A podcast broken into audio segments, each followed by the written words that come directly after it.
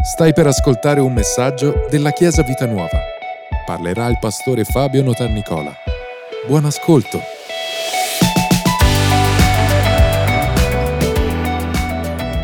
Alleluia, come sapete la prima domenica dell'anno eh, a noi piace, è già da un po' di anni che lo facciamo, eh, riceviamo questa, possiamo dire una parola, a me piace più dire proprio un argomento che ci accompagnerà eh, per tutto l'anno. E, ehm, nel senso che non è che tutte le domeniche predicheremo su quello, però penso che avete notato come serve riuscire, eh, come ehm, serve tornare su uno stesso argomento più volte e nel, nel corso del, del, dell'anno ti, ti, rimane impresso e poi rimane nel, negli anni, perché comunque abbiamo i nostri quaderni, abbiamo gli appunti, abbiamo le immagini, gli esempi e ci sono delle parole, de, degli argomenti che Dio ci ha dato in questi anni che davvero fanno, sono diventati parte di me, eh, parte del, della Chiesa, della nostra cultura, è qualcosa che noi abbiamo dentro. Eh, prima di dirvi il tema, voglio leggervi, eh, l'hanno già proiettato, no? aspettate a proiettare. Io ho sempre l'ansia che non sto vedendo, quindi però Francesco è stato ben istruito. Eh, prima di, voglio partire leggendovi il testo base, va bene, di, questa, di questo argomento. Molte volte io parto da Genesi, ma questa volta partiamo da Apocalisse. Apocalisse è un po' uno specchio di Genesi e infatti ritroviamo lì molti degli argomenti eh, che ci sono in Genesi. Però noi partiamo da Apocalisse e partiamo da Apocalisse capitolo 21. Leggiamo tutto il testo e poi dopo lo commenteremo. Apocalisse 21 dice così, poi udì, poi vidi, scusatemi, un nuovo cielo e una nuova terra, perché il primo cielo e la prima terra erano passati e il mare non c'era più. E io, Giovanni, vidi la santa città la nuova Gerusalemme, che scendeva dal cielo da presso Dio, pronta come una sposa adorna per il suo sposo. E udì una gran voce dal cielo che diceva, ecco il tabernacolo di Dio con gli uomini, egli abiterà con loro ed essi saranno suo popolo e Dio stesso sarà con loro e sarà il loro Dio. E Dio asciugherà ogni lacrima dai loro occhi e la morte non ci sarà più. E non vi sarà più cordoglio né grido né fatica perché le cose di prima le cose di prima sono passate. Allora colui che sedeva sul trono disse, ecco, io faccio tutte le cose nuove. Poi mi disse, scrivi, perché queste parole sono veraci e fedeli. E mi disse ancora, è fatto, io sono l'alfa e l'omega, il principio e la fine. A chi ha sete io darò in dono della fonte dell'acqua della vita. Chi vince erediterà tutte le cose e io sarò per lui Dio ed egli sarà per me figlio. Ma per i codardi, gli increduli, gli abominevoli, gli omicidi, i fornicatori, i maghi, gli idolatri, tutti i bugiardi, la loro parte sarà nello stagno che arde con fuoco e zolfo, che è la morte seconda. Poi venne da me uno dei sette angeli che avevano le sette coppe piene delle ultime sette piaghe e parlò con me dicendo, vieni, ti mostrerò la sposa, la moglie dell'agnello e mi trasportò in spirito su di un grande ed alto monte e mi mostrò la grande città, la santa Gerusalemme, che scendeva dal cielo da presso Dio, avendo la gloria di Dio. E il suo splendore era simile a quello di una pietra preziosissima, come una pietra di diaspro trasparente, come cristallo. Amen. Il testo è, concludiamo qua, è Apocalisse, sono il racconto del, degli ultimi giorni, o meglio, di quello che avverrà quando il Signore tornerà. Oggi uh, celebriamo Santa Cena anche e vedrete che c'è un collegamento molto molto forte tra questi due uh, argomenti. Quindi il tema di questo anno qual è? Il tema di questo anno è la sposa, la sposa coraggiosa. Voglio farvi vedere questa immagine che come sempre Samuele ha realizzato. La chiesa, le sfide, la corona. La sposa si riferisce proprio alla chiesa e riguarda tutti noi. È coraggiosa perché come avete visto c'è proprio una, una contrapposizione. La sposa, lo vedremo oggi nei prossimi incontri, ha, ha proprio questo carattere, deve avere questo carattere di eh, coraggio.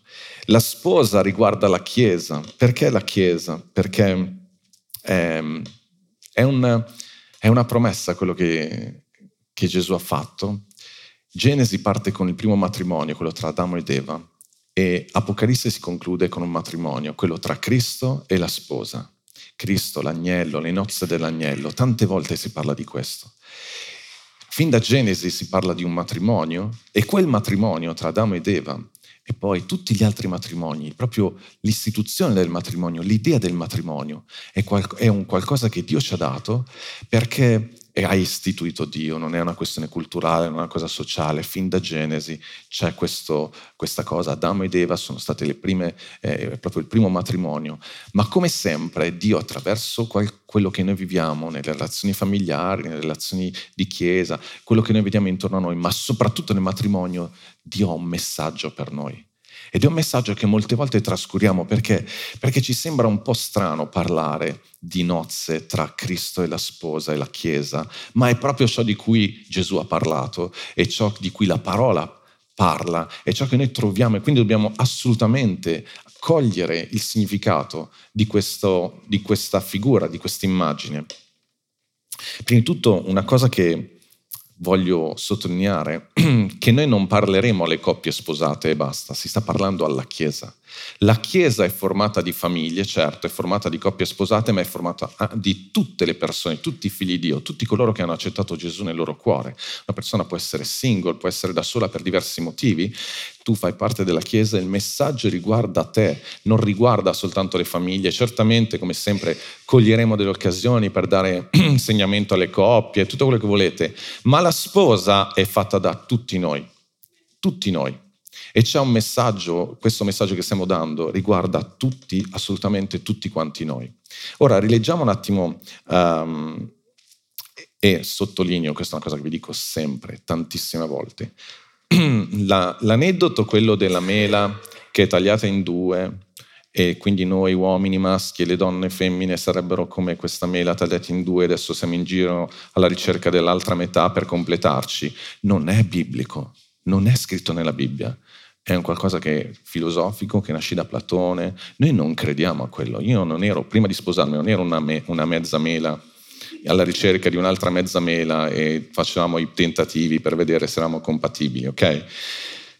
Il di Dio è che l'uomo maschio è, e la donna femmina, fin dal Genesi, andate a leggere Genesi capitolo 1, lo vedremo nel corso dell'anno, lui ha creato l'uomo maschio, l'uomo femmina, immagine e somiglianza di Dio. Siamo completi, io sono completo come maschio, mia moglie è completa come femmina, la cosa straordinaria è che poi i due si uniranno e diventeranno uno, ma non c'è una...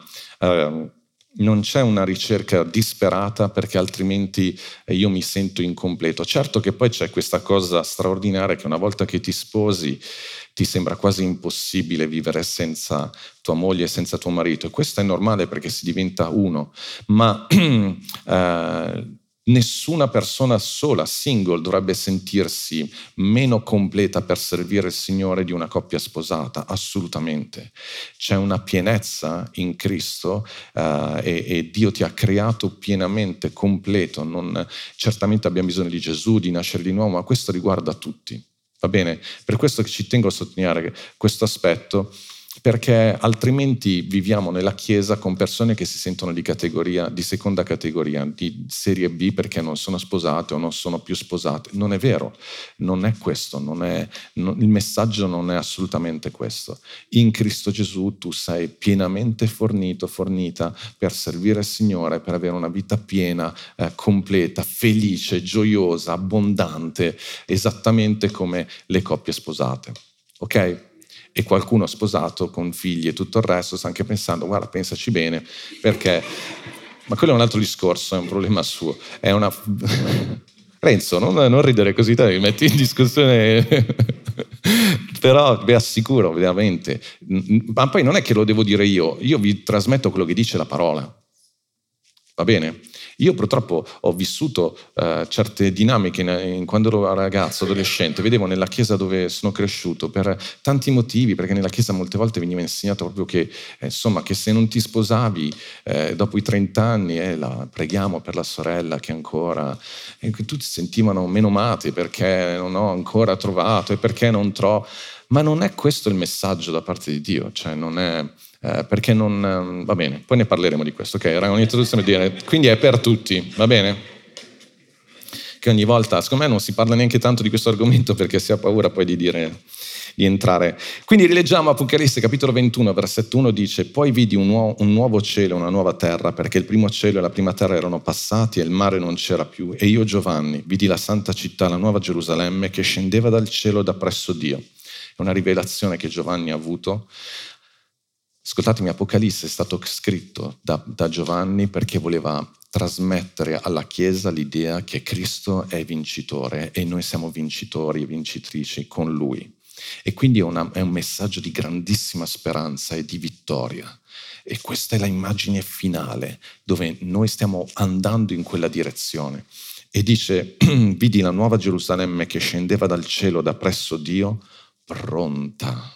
Dite pronta pronta, io non so che immagine vi dà pronta, ma è proprio pronta. Io ho sposato diverse coppie, voi tutti siete stati a tanti matrimoni, diciamo che la visuale di un pastore è privilegiata perché quando sei eh, vedi la sposa, ma quasi sei in linea con lo sposo, diciamo, no?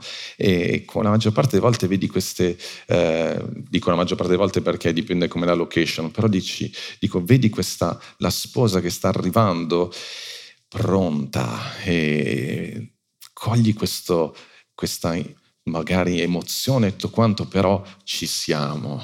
Uh, anche perché tre ore di trucco, due ore per il vestito, un caldo, di solito si sposano a luglio e agosto, sposatevi a dicembre, gennaio, tanto non fa tanto freddo, vedete che cosa avere uno spoiler.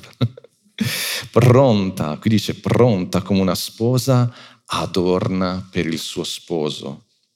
E udì una gran voce dal cielo che diceva, ecco il tabernacolo di Dio con gli uomini ed egli abiterà. Sottolineate questa parola, molto importante ed egli abiterà con loro ed essi saranno suo popolo e Dio stesso sarà con loro e sarà il loro Dio. La Santa Gerusalemme rappresenta la Chiesa universale del passato, del presente, composta da tutti i fratelli le sorelle che hanno accettato Gesù nel loro cuore. Quando dice pronta, questa parola significa proprio che è allestita, che è in altri contesti è riferita per esempio ai soldati che sono pronti ad andare in battaglia, oppure a un equipaggiamento, qualcosa che è stato dato, preparato per ogni buona opera, dice Paolo quando scrive Timoteo, preparate una, al Signore una, un popolo ben disposto, eh, indica proprio qualcuno che si è preparato e che è pronto per fare qualcosa. In Apocalisse 19, versetto 7 e 8 dice rallegriamoci e giubiliamo e diamo a lui la gloria perché sono giunte le nozze dell'agnello. Vedete proprio tutto il creato celebrerà quel giorno perché sono giunte finalmente le nozze dell'agnello e notate, e la sua sposa si è preparata. Qua ci sta dicendo che tutto questo tempo che noi stiamo vivendo nella nostra vita è un tempo di preparazione per questo matrimonio e riguarda sì la mia vita personale, ma riguarda la vita proprio di Chiesa.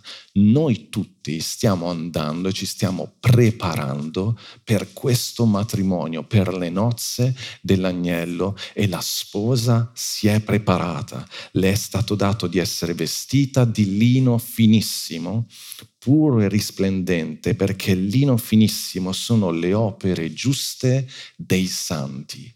Ogni volta che tu agisci secondo la parola, ogni volta che tu lavori sulla tua vita secondo la parola, ogni volta che tu agisci e compi la, parola, la volontà di Dio, tu ti stai rivestendo di questo lino finissimo, tu ti stai preparando per vivere questo tempo con il Signore, per vivere queste nozze, questo matrimonio. Guardate, tutta la nostra vita è una vita, è una vita di preparazione in vista di questo matrimonio. Il punto è, tu ti stai preparando per vivere l'eternità con Gesù. Per prepararti devi conoscere lo sposo, devi capire, ma lui che, ci, che vita vorrà fare? Come sarà la mia eternità con lui? Dove andremo a vivere? Quale sarà la temperatura, il clima? Che cosa dovremo fare? Come, che, che vita mi che vita mi stai proponendo, che eternità sarà quella con il Signore. Capite cosa vuol dire prepararsi? Vuol dire conoscere Gesù, conoscere lo sposo, conoscere i suoi gusti, conoscere che tipo di vita vorrà fare insieme a me, che vita ci sta proponendo per l'eternità.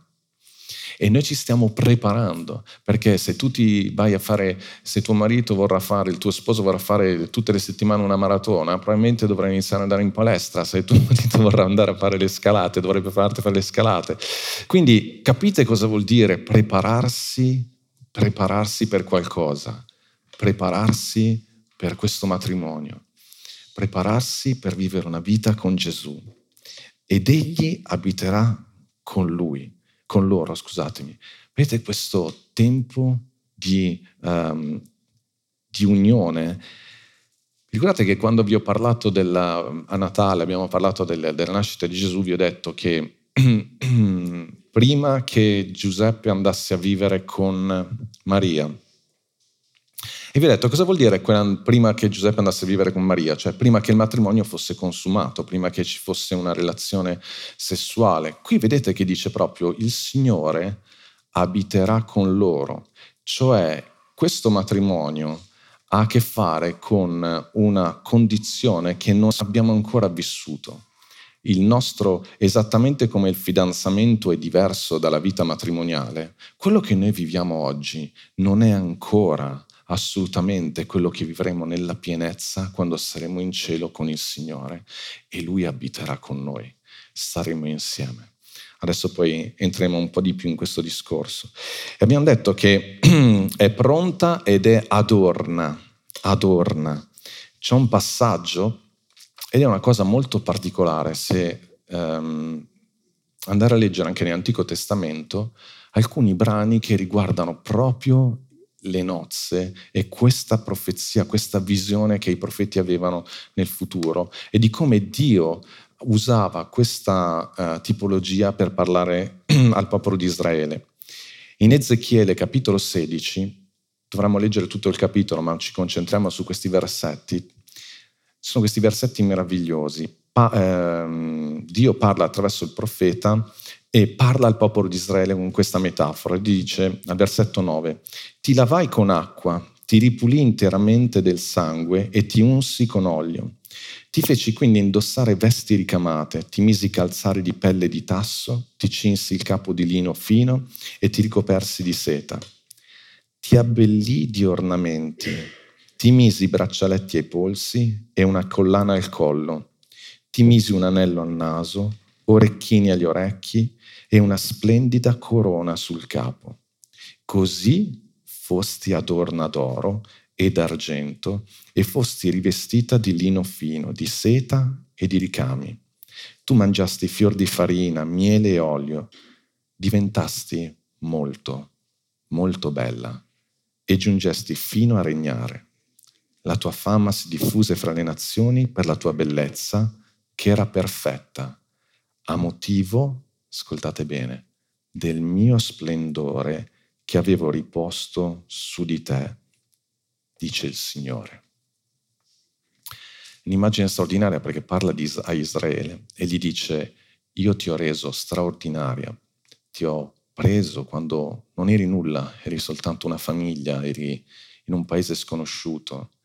E questa è la storia di tanti di noi. Il Signore ci ha preso un momento di grande difficoltà, di, eravamo tutti peccatori, ma non ho avuto timore, dice il Signore, di prendervi in braccio, di, eh, di pulirvi, di lavarvi e non solo di farvi crescere e di farvi diventare molto, molto belli.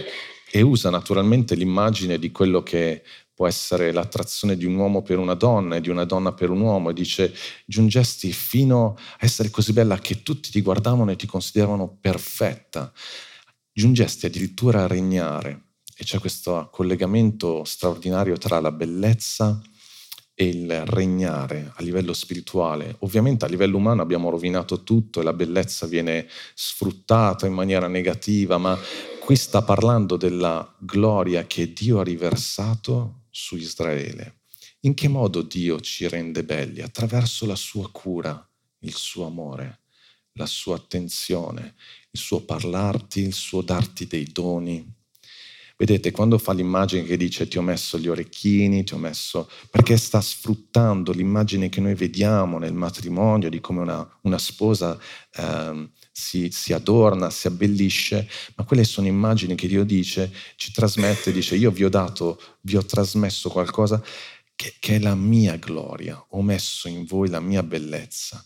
Vi ho dato il mio spirito, vi ho resi belli perché ora sapete amare, sapete credere, sapete sperare, sapete perdonare, avete ricevuto il perdono, avete quanto ci ha reso belli il perdono di Dio nella nostra vita, ma quanto ci ha reso straordinari il fatto di avere pace dentro di noi, avere lo Spirito di Dio dentro di noi, quanto ci ha trasformato la sua presenza e, quanto, e come continua a trasformarci. Però quello che il Signore ci trasmette dice tutto questo è una preparazione perché io vi sto preparando per essere la sposa perfetta per mio figlio. Ovviamente stiamo parlando di santificazione, stiamo parlando di una continua trasformazione a immagine di Cristo, stiamo cam- eh, parlando della capacità di ascoltare la sua voce, di ubbidire, di camminare sulla sua parola, nella sua parola e di essere sempre di più simile a Cristo. Stiamo parlando della sua natura in noi. Infatti alla fine dice queste parole meravigliose, a motivo del mio splendore che avevo riposto su di te. C'è uno splendore che lo Spirito Santo ha portato nella nostra vita. Eppure la parola ci dice è soltanto una caparra, dice l'Apostolo Paolo, è soltanto non ti distrarre, guarda che tutto questo è in prospettiva di un matrimonio dove vivrai una pienezza e c'è la stessa differenza di quando tu sei fidanzato rispetto a quando inizi a vivere con tua moglie o con tuo marito.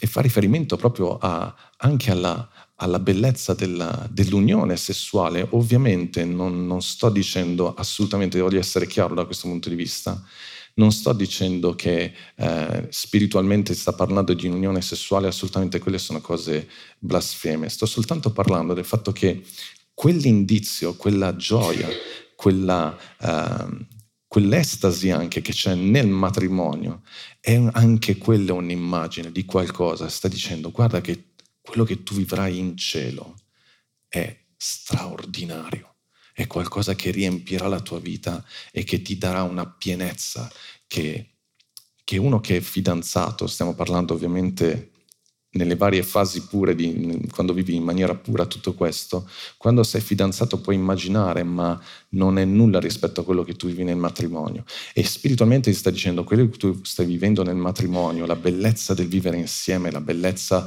del costruirsi una vita, dell'avventura, della gioia di realizzare qualcosa, quello è, è una traccia, un'immagine di quello che tu vivrai in cielo quando sarai pienamente alla presenza di Dio e verranno celebrate queste nozze. Riesco a trasmettervi questo, Chiesa? Noi facciamo molta fatica a parlarne perché appunto ci vergogniamo un po', ci sembra di accostare delle, delle cose, però guardate che la sessualità l'ha creata Dio. E tutto ciò che Dio ha creato intorno a noi è sempre per trasmetterci un messaggio spirituale. Ma nel matrimonio non c'è solo la sessualità, sto parlando proprio della bellezza di costruire un progetto nuovo. Nella Bibbia ci sono due immagini che Dio usa spesso. Prima abbiamo cantato Dio tu sei un buon padre, giusto? Quando Dio parla del suo amore per noi, spesso parla dell'amore di un padre per i propri figli ed è bellissimo è stupendo perché quello ti dà la sicurezza del fatto che tu a casa trovi sempre papà che ti accoglie, trovi sempre rifugio, trovi sempre sicurezza. Giusto? Però è bello essere sicuri, però è bello anche vivere l'avventura. Giusto? Ed è bello quando sei giovane, ragazzino, bambino, andare a fare il parco avventura con tuo papà, ma quando cresci poi l'avventura è data dalla tua relazione con la tua fidanzata e col desiderio che nasce di creare qualcosa di nuovo e di uscire di casa. Potrai sempre tornare a casa, ma perché c'è papà, c'è mamma, alla domenica, non troppo spesso, ok? Però l'avventura è quando crei una nuova famiglia, è quando inizi a uscire di casa. Il cielo è l'unione di queste due condizioni straordinarie. Casa, sicurezza e nello stesso tempo un'avventura. Adorna per il tuo sposo. Guarda che il cielo sarà un luogo di continue avventure.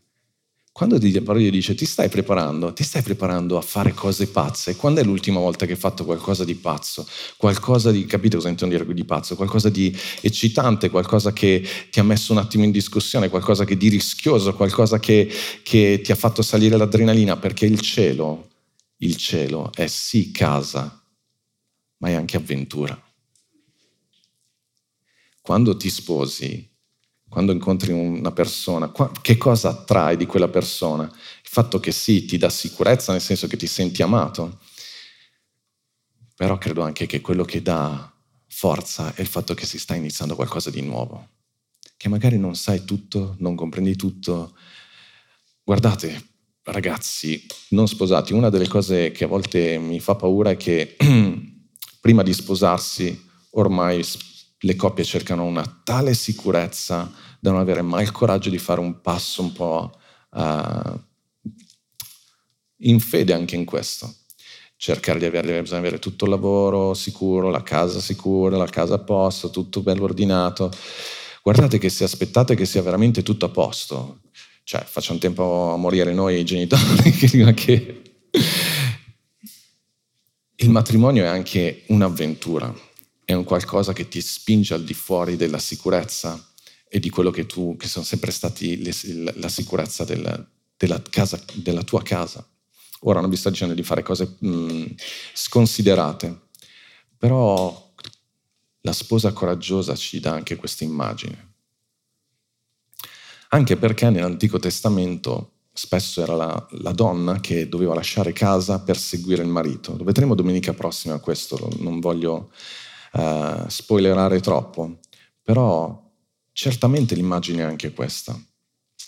Vi ripeto, avendo un'immagine di una famiglia, come la parola di Dio dice, papà e mamma che si prendono cura dei propri figli, eh, una famiglia di, di pace, di gioia, un contesto, diciamo, così come la parola lo descrive, certamente ci vuole coraggio per lasciare questa sicurezza, intraprendere il cammino, una strada, con una persona che non conosce ancora pienamente e non la potrai conoscere finché non, non ci vai a vivere insieme. Che che se ne dica, finché non inizi la vita veramente insieme, non conosci realmente l'altra persona.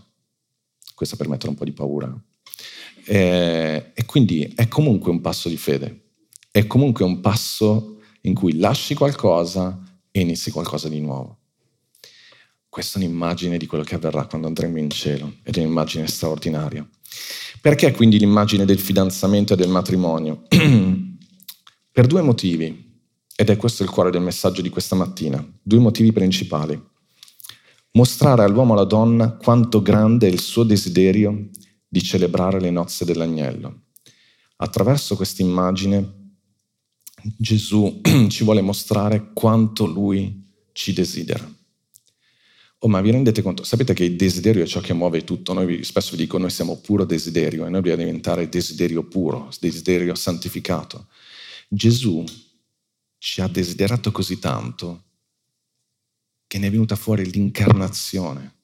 Ma vi rendete conto di poten- quanto potente è quel desiderio? Io non so tuo marito cosa abbia fatto per conquistarti, ma sicuramente non ha fatto una roba del genere. Spero di no, che non abbia... Possiamo fare Gesù, pur di conquistare il nostro cuore, si è incarnato in un uomo, pur di vivere la relazione con noi, una relazione che è anche fisica, nel senso che è venuto qua, l'abbiamo potuto toccare, quando andremo in cielo avremo corpi glorificati, lo potremo stare con lui. Lui è diventato uomo, è diventato uomo, è andato sulla croce, è morto per noi, ha vinto la morte pur di conquistarsi il diritto di stare al nostro fianco. Alleluia. Per questo che dice l'immagine di un uomo e di una donna, dell'amore e dell'attrazione di un uomo e di una donna, è proprio un pallido uh, riflesso, un'immagine, ma molto piccola rispetto alla passione. Perché parliamo della passione di Gesù? È proprio la passione di Gesù per la sua Chiesa. Alleluia. E dall'altra parte c'è questa immagine che vi ho detto. Quello che Gesù vuole dirci è, ehi, la tua vita può essere stata meravigliosa e spero che sia stato così, eh, Dio è contento di questo, ma quello che tu vivrai quando verrai a vivere a casa mia, quando inizieremo a vivere insieme, la sposa e lo sposo, sarà una vita eccitante, sarà una, un'eternità straordinaria. Preparati, preparati. Sapete che Gesù è andato in cielo a preparare un posto e ha mandato lo Spirito Santo sulla terra per preparare noi per quel posto. Lui è andato a prepararci una casa, dice la parola, ci saranno nuovi cieli, nuova terra, ma ha mandato lo Spirito Santo qui per prepararci per questa vita meravigliosa che vivremo con Lui per l'eternità. Alleluia. Voglio leggervi soltanto un paio di, di, di, di frasi non vi direi mai questo se non fossi stato, diciamo, confortato e non avessi trovato avvallo anche da eminenti teologi, ok? Guardate che vado sempre a controllare, questa, in duemila anni sicuramente qualcun altro ha pensato questa cosa e quindi è importante trovare anche qualcuno che ti, che ti confermi in quello che stai vedendo nella parola. Un teologo dice, Dio ci ha creati come esseri sessuali, come uomini e donne, con un desiderio di unione, proprio per raccontare la storia del suo amore per noi dal punto di vista biblico, la realizzazione dell'amore tra i sessi è una grande prefigurazione di qualcosa di letteralmente fuori dal mondo, l'infinita felicità e l'estasi che ci attende in cielo. Un altro autore dice, Dio ha creato i due sessi, il sesso in questo mondo, come una sorta di trailer della vita nel mondo a venire, per aiutarci a comprendere la forza del suo amore per noi qui e ora e il piacere che sarà nostro quando vivremo con Lui nei nuovi cieli e nuova terra. Noi l'altro giorno siamo andati a vedere un film al cinema. Cosa fai prima di... te ne parlano bene, ti dicono vai a vedere quel film che è bello, tu ti fidi, però poi vai a vedere il trailer su YouTube per vedere se effettivamente nel trailer l'autore cosa fa, il regista cosa fa, ti mette quei pezzettini per farti, a volte ci ingannano perché poi dopo era solo quello, il resto una noia mortale. Però diciamo, molte volte ti mettono quella parte per farti comprendere che tipo di film è, una commedia, si ride, si scherza, si parla di questo. Ok, allora lo guardi, dici va bene, vado lì. La vita dal punto di vista di Dio è un trailer e ti sta dicendo il cielo è una goduria. Se ti piace questo, guardate, se ti piace la tua vita, se ti piace la vita in generale, vieni in cielo, scegli il cielo perché è tutto, cioè, è questo ma per l'eternità, è questo ma moltiplicato per l'infinito. Amen. E ci ha dato anche il matrimonio in questo senso. Ti dice, stai facendo la scelta giusta, vai in quella direzione perché il cielo è così. Concludo con questo versetto e poi riprenderemo Apocalisse nelle prossime domeniche. Ma seconda Corinzi, capitolo 11, versetto 2, Paolo scrive, sono geloso di voi, della gelosia di Dio, perché vi ho fidanzati a un unico sposo per presentarvi come una casta vergine a Cristo. L'Apostolo Paolo scrive questo versetto e sta dicendo proprio io sono geloso di voi. Quella parola geloso è anche una parola che viene tradotta con uh, zelo, uh, io sono proprio impegnato con voi. è bello perché l'Apostolo Paolo sta scrivendo alla Chiesa, è come è la stessa cosa che abbiamo, lo stesso sentimento che abbiamo noi come pastori. Noi siamo gelosi di voi perché noi vi abbiamo fidanzati a un unico sposo che è Cristo Gesù e noi siamo impegnati a prepararvi affinché voi siate, noi tutti insieme, possiamo essere una sposa pronta, preparata e adorna. Adorna vuol dire con un carattere che riflette il carattere di Cristo, abituati a fare buone opere, abituati ad, ad amare, a credere, a sperare, abituati ad ubbidire la parola, abituati a, a, a, ad ascoltare la voce dello Spirito e a camminare per lo Spirito, perché in cielo siamo chiamati a regnare. Alleluia. E noi ci stiamo preparando, allenando per vivere la pienezza del cielo. Vi ho fidanzati a un unico sposo. E c'è tutta questa forza da parte di Dio, tutta la storia. Il... Noi pensiamo che a volte che Dio abbia perso il, il controllo della storia. No, no. Dio sta preparando queste nozze. Dio sta preparando tutto questo e sta formando la sua Chiesa per tutto questo. Amen, Chiesa. Possiamo alzarci in piedi? In Apocalisse 19, versetto 9 dice, quindi mi disse, scrivi, beati coloro che sono invitati alla cena delle nozze dell'agnello. Mi disse ancora, queste sono le veraci parole di Dio. Perché sto leggendo questo? Perché mi voglio collegare alla Santa Cena. Sapete che quando noi prendiamo la Santa Cena ci stiamo ricordando della morte di Gesù, stiamo ricordando che Lui ritorna e in realtà stiamo anche prendendo uh, questi simboli che ci ricordano che siamo invitati a una cena che è la cena delle nozze dell'agnello, che siamo invitati a questo matrimonio, che noi siamo parte della sposa e che ci stiamo preparando a tutto questo. So che è un'immagine eh, un po' particolare, è molto facile parlare di Dio come padre, ma credo proprio che il Signore ci sta invitando quest'anno a renderci conto che noi siamo anche una sposa. E la sposa è pronta, la sposa si sta preparando, la sposa è bellissima. Eh, e Dio è anche padre. Quindi vuol dire che è Lui che sta provvedendo. Capite? Unite un attimo le cose. La sposa è pronta, ma si sta preparando. Le è, da, le è stato dato di essere rivestita con vesti meravigliose. le è stato dato di essere rivestita della gloria di Dio. E Dio è anche quel padre che sta provvedendo affinché la sua sposa sia pronta e non le manchi nulla. E noi abbiamo questa libertà di chiedere al Padre, di chiedere. Però dobbiamo avere in mente l'obiettivo, avere in mente dove stiamo andando, avere in mente che c'è questo luogo meraviglioso che ci sta aspettando. E c'è questa tensione meravigliosa quando vivi il fidanzamento, quando ti fidanzi. Uh, tutto quanto è, è in vista comunque delle nozze. Tutto quanto è in vista del fatto che, ok, è questo tempo, ma mi sto preparando per entrare in una nuova dimensione. E poi è chiaro che a livello umano abbiamo davanti a noi esempi di fallimenti, abbiamo esempi di eh, cose che, matrimoni che in realtà magari non, non esprimono tutta questa questa emozione o questa pienezza. È per questo che ci rivolgiamo alla parola. La parola di Dio invece ci sta dicendo, ehi, quello che io sto preparando è perfetto. Tu, Chiesa, sei perfetta in Cristo Gesù e, e nessuno ti può rubare questo. Nessuno ti può rubare questo appuntamento. Nessuno ti può rubare questa gioia nessuno ti può rubare questa vita avventurosa che Dio ha preparato per te.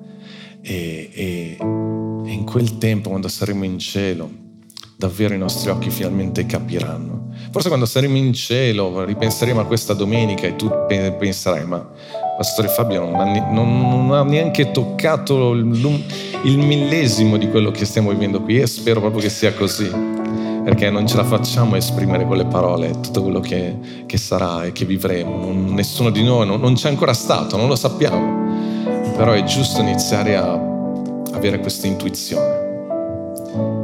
La sposa coraggiosa, la sposa che non si tira indietro, la sposa che ha le idee chiare. Alleluia. Vi ho detto prima, forse non abbiamo immagini positive di questo quando io e mia moglie ci siamo sposati non c'erano tutti questi cellulari, io avevo, non mi ricordo neanche più, Nokia, qualcosa, quindi le foto non si facevano, non, ma io ho in mente lo sguardo di mia moglie, una sposa coraggiosa.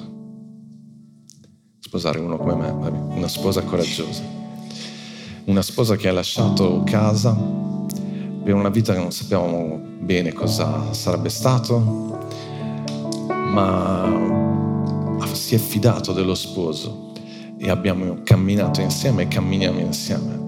E ci sono eh, problemi, sono stati litigi, sono state sì, va bene, ma eh, eh, la vita insieme centomila volte lo rifaremmo, lo, lo, lo, lo rivivremmo ed è solo un'immagine, un pallido riflesso di quello che è il cielo e di quello che vedremo con lui. Amen, Chiesa. Grazie per averci ascoltato. Rimani aggiornato attraverso i nostri canali social. Ci trovi su Facebook, Instagram, Spotify e sul sito www.chiesavitanuova.org.